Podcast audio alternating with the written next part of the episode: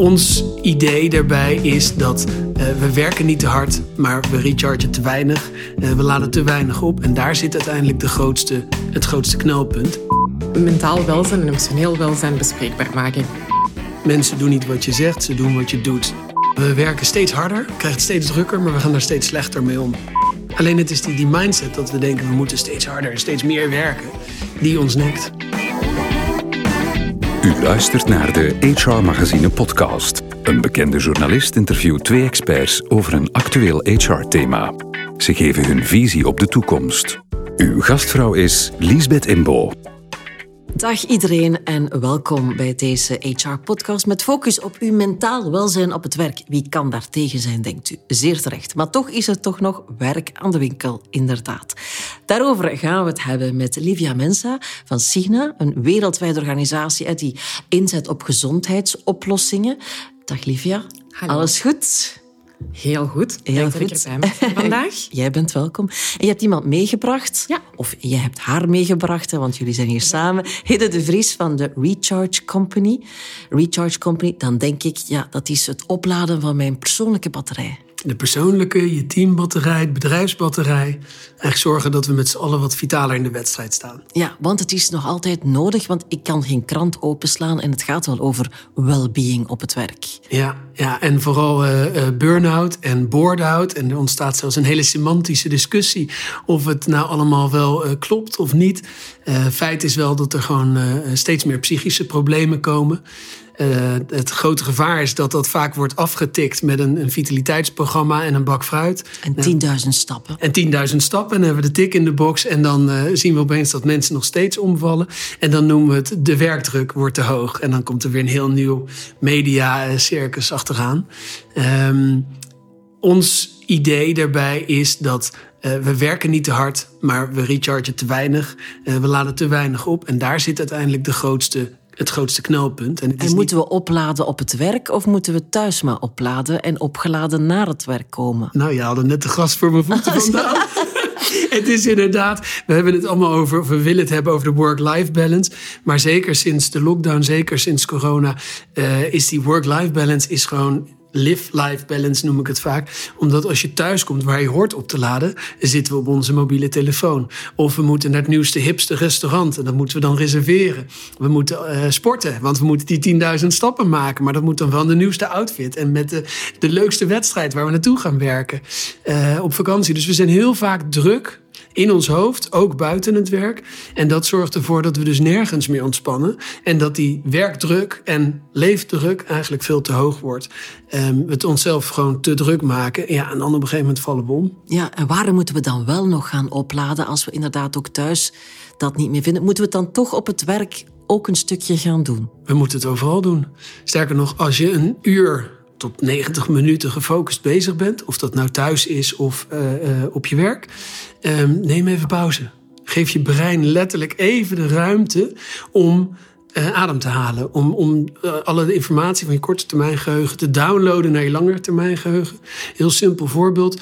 Um, mensen die nu deze podcast aan het luisteren zijn, het eerste wat je straks doet als deze klaar is, dat is de telefoon pakken om te kijken wat voor WhatsApp heb je gemist, uh, een mailtje, mailtjes, uh, agenda, waar moet ik straks heen?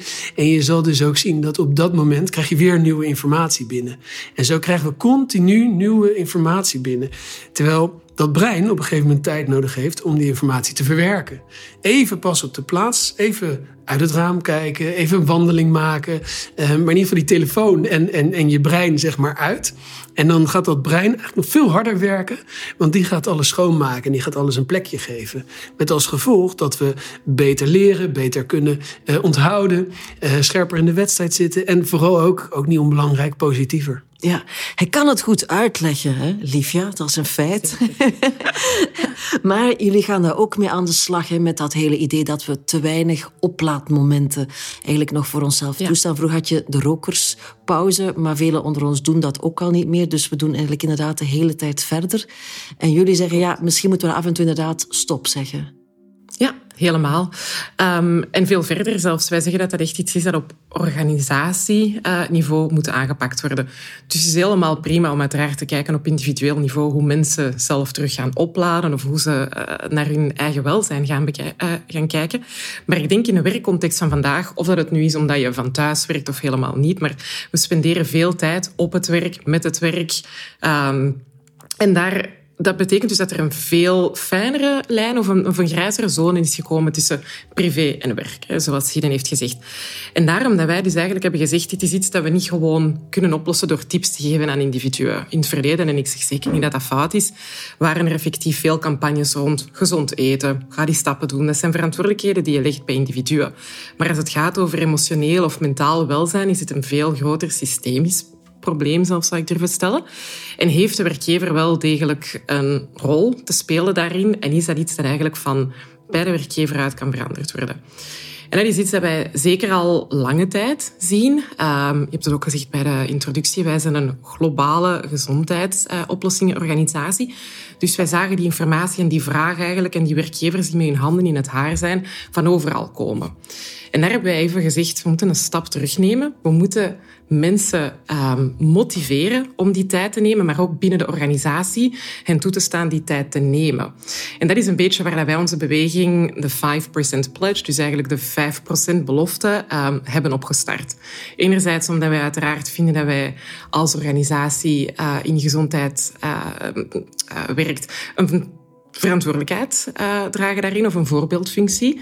Um, dus hebben. bij jullie is dat er ook al zo'n ja.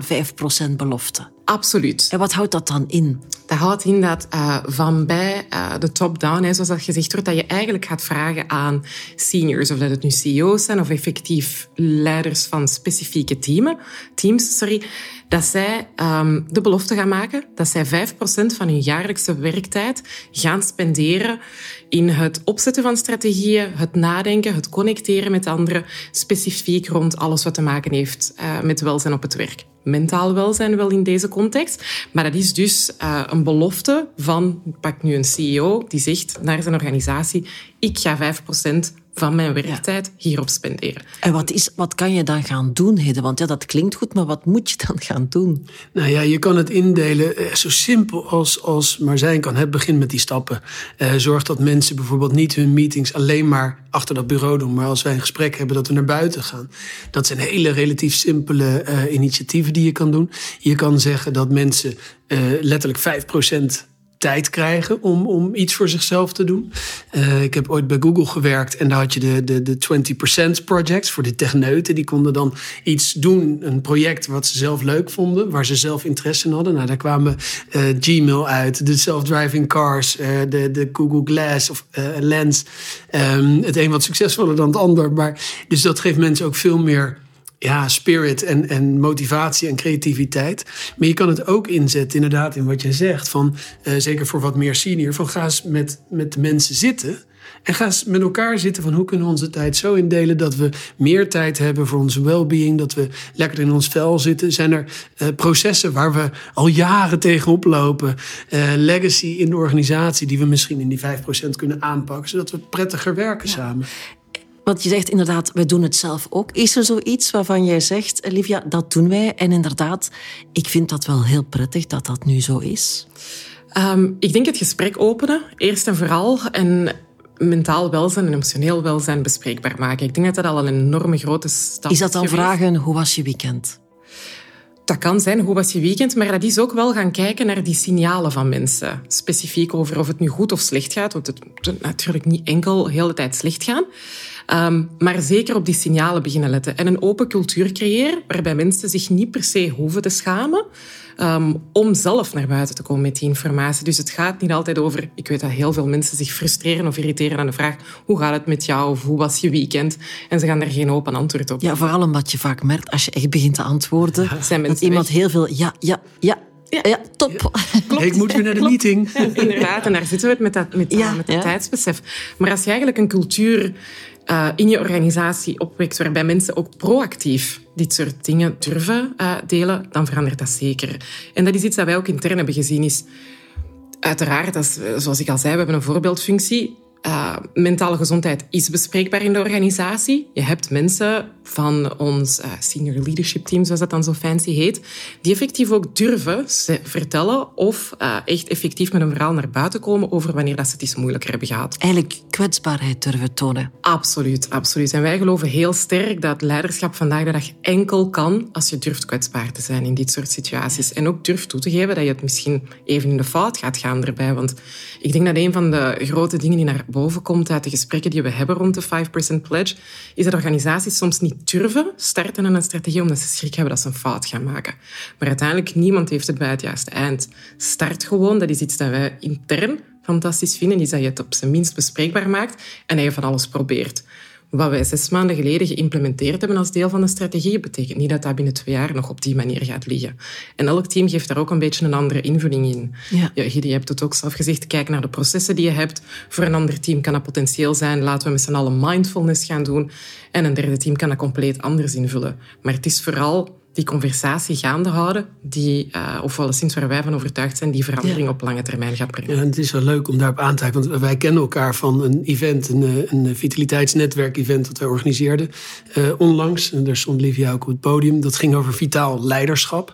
Er waren sprekers van Randstad, van PwC, van Equinix um, en Livia natuurlijk. en het mooie was dat, dat allemaal kwamen ze tot dezelfde conclusie. Mensen doen niet wat je zegt, ze doen wat je doet. Het is essentieel dat dat leiderschap laat zien dat ze hier betrokken bij zijn en niet het een vinkje is. Want je kan van alles aanbieden, maar als niemand het, het durft te, uh, te omarmen, dan gaat het heel snel gaat het mis. En dan, dan gaat het niet leven, dan hou je de problemen. Dus het is essentieel dat dat leiderschap de betrokkenheid laat zien. En de volgende stap is inderdaad het kwetsbaar opstellen. Om te laten zien van ja jongens, ik struggle hier ook mee. En dat heeft mij zo aangesproken in de, in de 5% pledge. Dat je, het is een hele toegankelijke, hele makkelijke uh, stap om te zetten. Een eerste stap om te zetten. Jongens, laten we hier nou eens mee beginnen met z'n ja, Ik kan me wel inbeelden dat er toch ook mensen zijn, als je daarmee aankomt draven, die zeggen 5%, dat is voor mij weer 5% meer werk. Dank je wel. Ja. Absoluut. Dat is een eh, reactie die we zeker in het begin bij de lancering hiervan, ook zelfs intern, hebben gekregen van mensen. Terwijl ik denk, als we dan eventjes een stap terugnemen of in discussie gaan met mensen daarover, heel veel, en ik ga nu echt heel zwart-wit uh, denken, heel veel goede leiders doen dat eigenlijk al instinctief. Als je een team leidt of een hele organisatie, ga je hoe dan ook vandaag de dag geconfronteerd zijn met het welzijn van de mensen. Die 5% die wij daaraan vasthangen, is gewoon een mogelijkheid om een framework te bieden voor organisaties om zelf iets te gaan implementeren, maar ook voor ons om dat gesprek aan te gaan.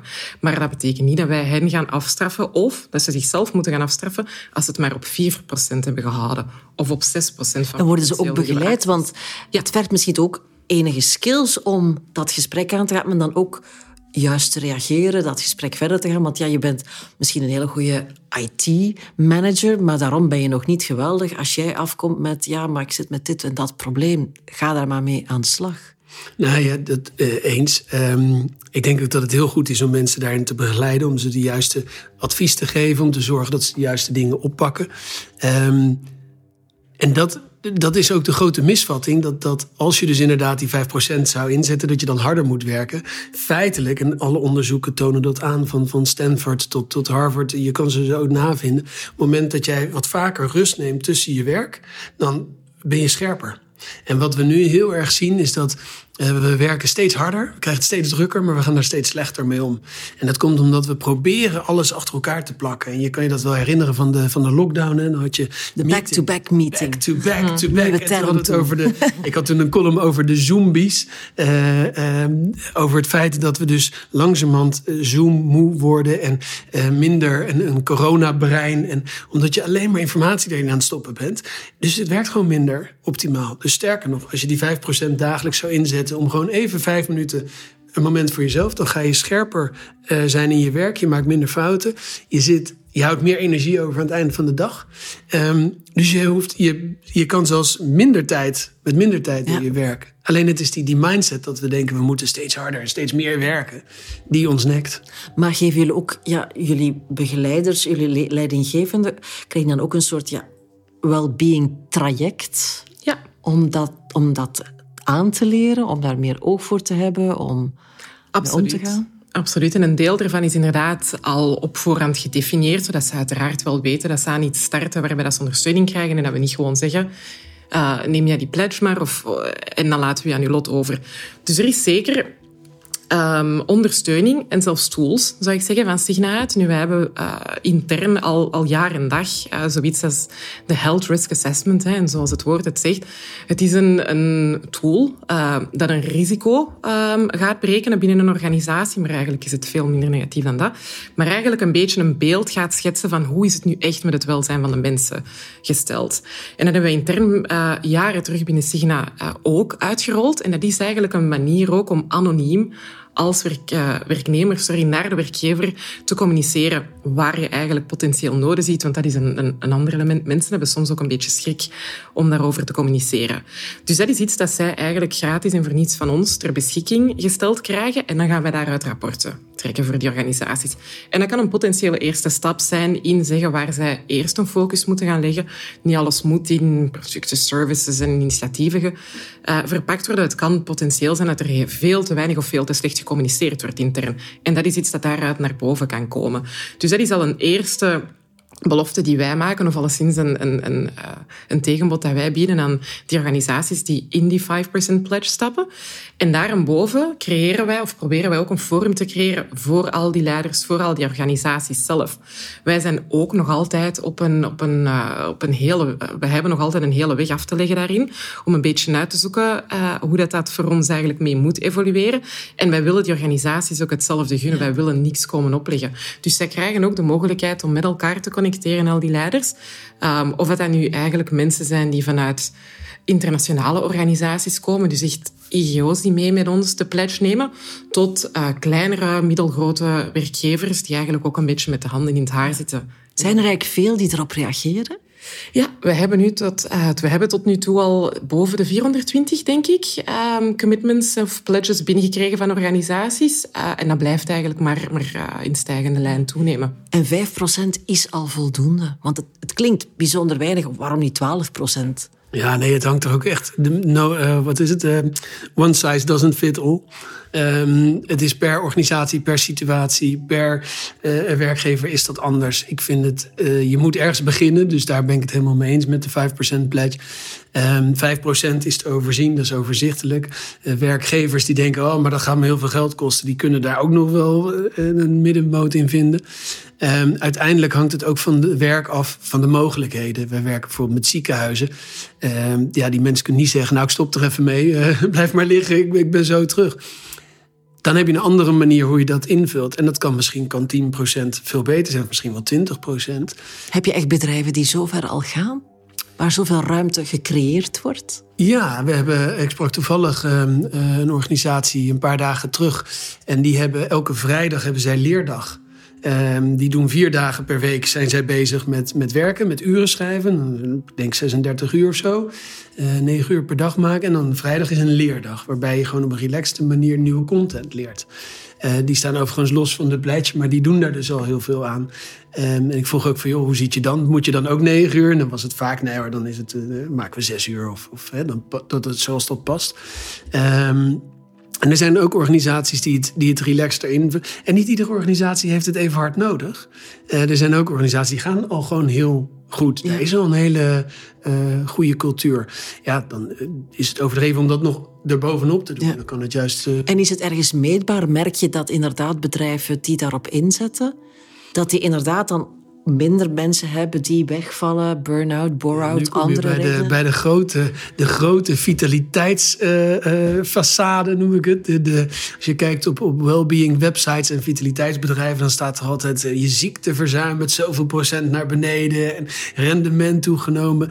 Ja, die, die, dat zijn beweringen die heel moeilijk te staven zijn. Want het is niet dat ene programma, is niet de ene knop waar je aan draait. Dus er zijn heel veel knoppen. Als iemand die in een burn-out zit, toevallig die periode weggaat, nou ja, dan doet natuurlijk wonderen voor je, voor je ziekteverzuimcijfers. Um, dus ik vind dat altijd een beetje van die loze beloftes. Je kan prima aantonen dat mensen gezonder worden met een vitaliteitsprogramma. Maar als jij thuis stress hebt en uh, een partner die je alleen laat, uh, financiële stress, dan is die burn-out, die komt net zo hard om de hoek. Ehm, er zijn tegenwoordig mensen die, die, je hebt orthorexia tegenwoordig, mensen die zo bewust bezig zijn met gezond eten dat ze daar een soort van variant van anorexia van krijgen. Um, dus het wordt soms er wordt heel veel overdreven. En ja, als je een goed programma neerzet, dan, dan kun je dat merken. Um, maar daar komt wel een heleboel bij kijken. Ja. Dus om nou zomaar te claimen dat, dat een programma, en dat is met een 5% pledge natuurlijk ook lastig om dat, om dat aan te tonen. Maar je kan wel heel duidelijk initiatieven aantonen die eruit zijn gekomen. Of uh, werknemers die er heel blij mee zijn. Uh, mooie zaken die ontstaan zijn tijdens zo'n 5% pledge. En ik denk ook dat we met z'n allen veel realistischer moeten kijken naar wat wat voor een oplossing zetten we in? Wat is daar het resultaat van? En niet uh, denken dat we met, met één dingetje de wereld gaan veranderen. Want de overheid vraagt natuurlijk wel aan bedrijven om te kunnen aantonen dat ze er meer en meer op inzetten. Dat ze proberen eh, een soort ja, oplossing te zoeken voor inderdaad burn-out en, en bore-out en dergelijke meer. Denk je, Livia, dat dit inderdaad iets is dat misschien ook meer ondersteund moet worden? Dat het meer vanuit een campagne zelfs moet vertrekken als een soort ja, policy, zoals we nu ook weten dat we na acht uur moeten gerustgelaten worden met de e-mail?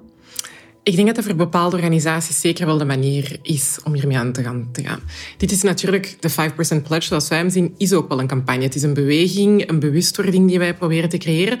Maar soms ga je verandering pas echt kunnen gaan um, uh, doorvoeren als je hem effectief implementeert en verplicht maakt. Dus we denken zeker wel um, dat het zou helpen om het op die manier eigenlijk te gaan framen.